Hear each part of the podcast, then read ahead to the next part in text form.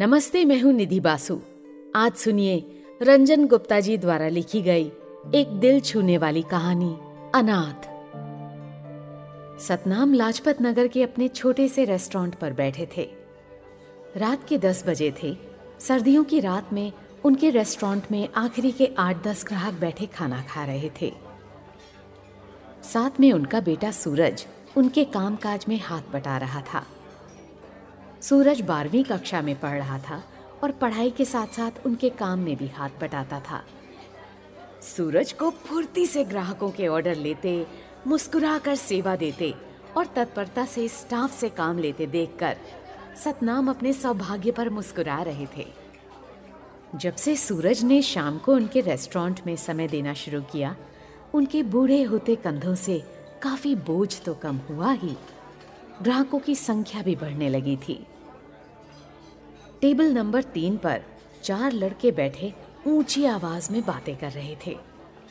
साफ़ लगता था, खाना खाने से पहले कहीं से पी कर आए थे।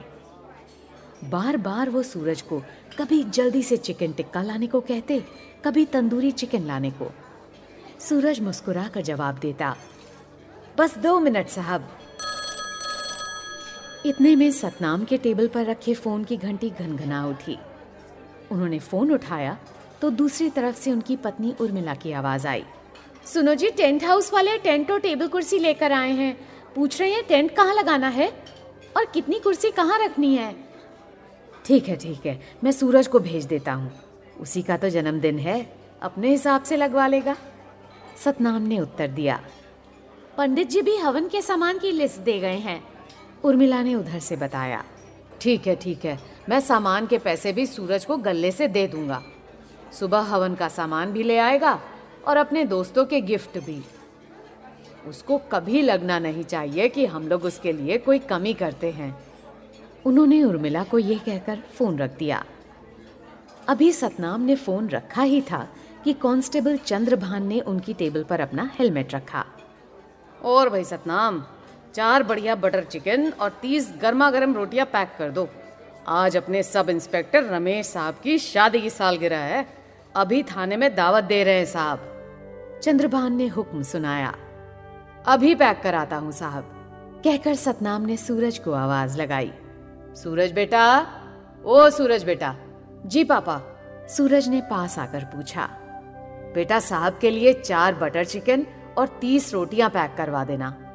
उन्होंने बेटे को आदेश दिया। जी पापा, अभी करवाता हूँ। कहकर सूरज रसोई की तरफ़ चला गया। ये सूरज वही बच्चा है ना, जिसे तुमने दस साल पहले अनाथ आश्रम से गोद लिया था? कांस्टेबल चंद्रभान ने कुरेदते हुए सतनाम से पूछा हाँ साहब, पर ना तो हम कभी इस बात का ज़िक्र करते हैं, और ना ही हमने इसे कभी भी महसूस होने दिया कि ये अनाथ बच्चा है। सूरज को मैंने अपनी औलाद की तरह पाला है। सतनाम कांस्टेबल चंद्रभान को समझाते हुए बोले हाँ हाँ जानता हूँ। तभी तो तुमने तीन लाख डोनेशन देकर इसे साउथ दिल्ली के नामी पब्लिक स्कूल में पढ़ाया है। कौन सी क्लास में है ये अब? चंद्रभान ने पूछा। अब तो बारहवीं कर रहा है कॉमर्स से।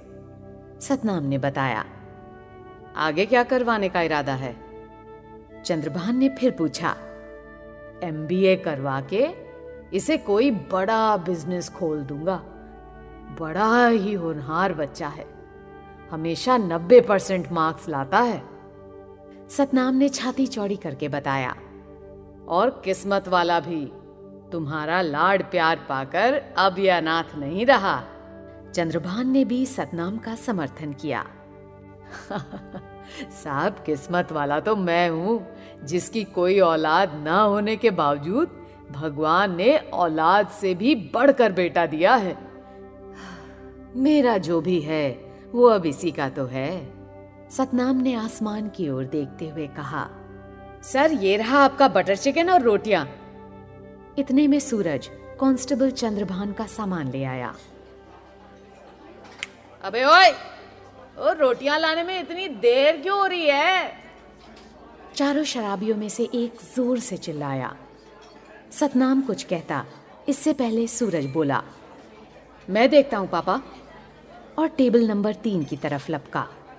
वहाँ उसने मुस्कुराते हुए उन लड़कों को समझाने की कोशिश की, मगर कुछ नशे की मधोशी और कुछ जवानी के जोश में वो सूरज से लड़ने लगे और कटोरी प्लेट तोड़ने लगे। ये देखकर सतनाम और कांस्टेबल चंद्रभान टेबल नंबर तीन की तरफ़ भागे। रेस्टोरेंट बंद करने का टाइम हो गया है। आप अपना बिल भरो और जाओ। सतनाम ने बात खत्म करने के अंदाज में कहा। ओ बिल किस बात का? जब सर्विस ही ठीक नहीं है तो हम पैसे नहीं देंगे। उनमें से एक गुर्राया। जितना खाया है, उसका बिल तो देना ही पड़ेगा। सूरज भी अड़ गया। सही तो कह रहा है ये। चंद्रभान ने भी सूरज के समर्थन में कहा, अपना बिल भरो और निकलो, वरना चलो थाने, वहीं तुम्हारा नशा उतारता हूँ।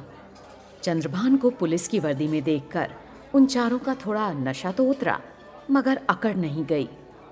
काफ़ी अफरा तफरी और बहस के बाद उन्होंने पैसे दे तो दिए, मगर जाते जाते सूरज को धमकी दे गए। साले, पुलिस की धौंस में बहुत अकड़ रहा है। देख लेंगे तुझे। साहब, आप सूरज को रास्ते में घर छोड़ दोगे? घर से फ़ोन आया था कि इसकी बर्थडे का टेंट और सामान आया है। ये अपने हिसाब से लगवा लेगा। सतनाम ने चंद्रभान से अनुरोध किया।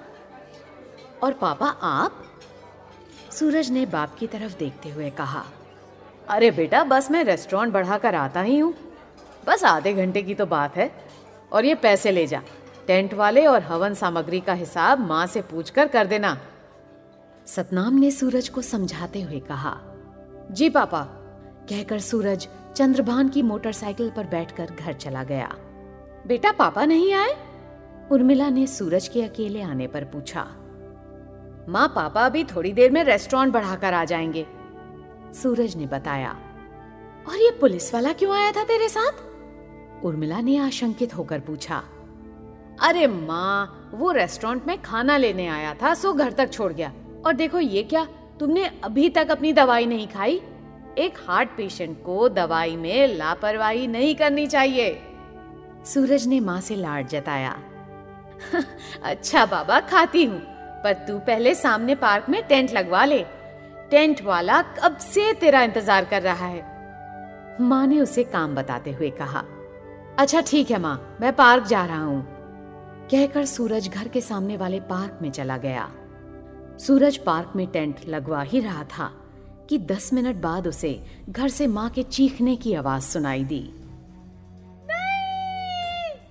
घबरा कर भागते हुए जब वो घर पहुँचा तो देखा माँ ज़मीन पर बैठी रो रही थी और फ़ोन का चोंगा टेबल से लटका हुआ था। उसने लपक के फ़ोन का चोंगा उठाया। उधर से कोई कह रहा था, अरे जल्दी आओ, सतनाम जी को चार लड़कों ने गोली मार दी है। इतना सुनते ही सूरज रेस्टोरेंट की तरफ़ भागा। रेस्टोरेंट का आधा शटर डाउन था और शटर के पास सतनाम जी की खून से लथपथ लाश पड़ी हुई थी। पुलिस ने रेस्टोरेंट के चारों तरफ़ बैरिकेड लगा रखे थे और जगह की फोरेंसिक जाँच चल रही थी। कांस्टेबल चंद्रभान भी वहीं था। सूरज चंद्रभान से लिपट कर रोने लगा।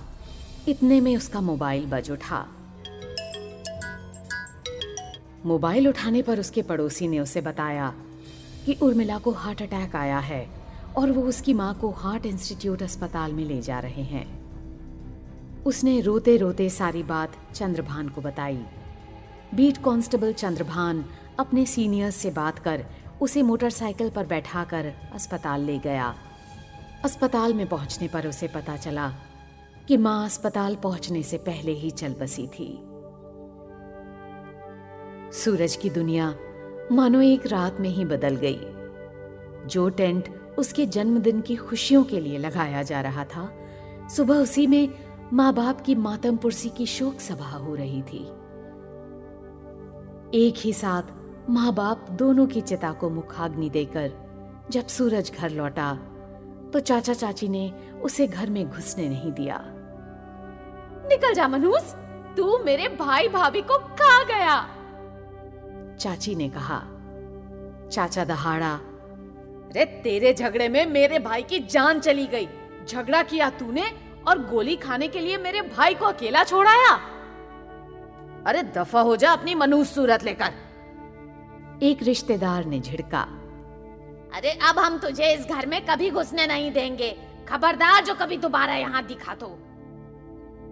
दूसरे ने धमकाया। सब जानता हूँ। ये लोग जायदाद हथियाने के लिए ये सब नाटक कर रहे हैं। जब मम्मी पापा ही नहीं रहे तो इस घर से मेरा क्या नाता? आज मैं एक बार फिर से अनाथ हो गया।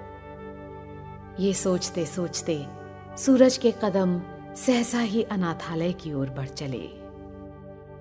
आप सुन रहे थे मेरे मित्र रंजन गुप्ता द्वारा लिखी कहानी, अनाथ। वाचन था निधि बासु का।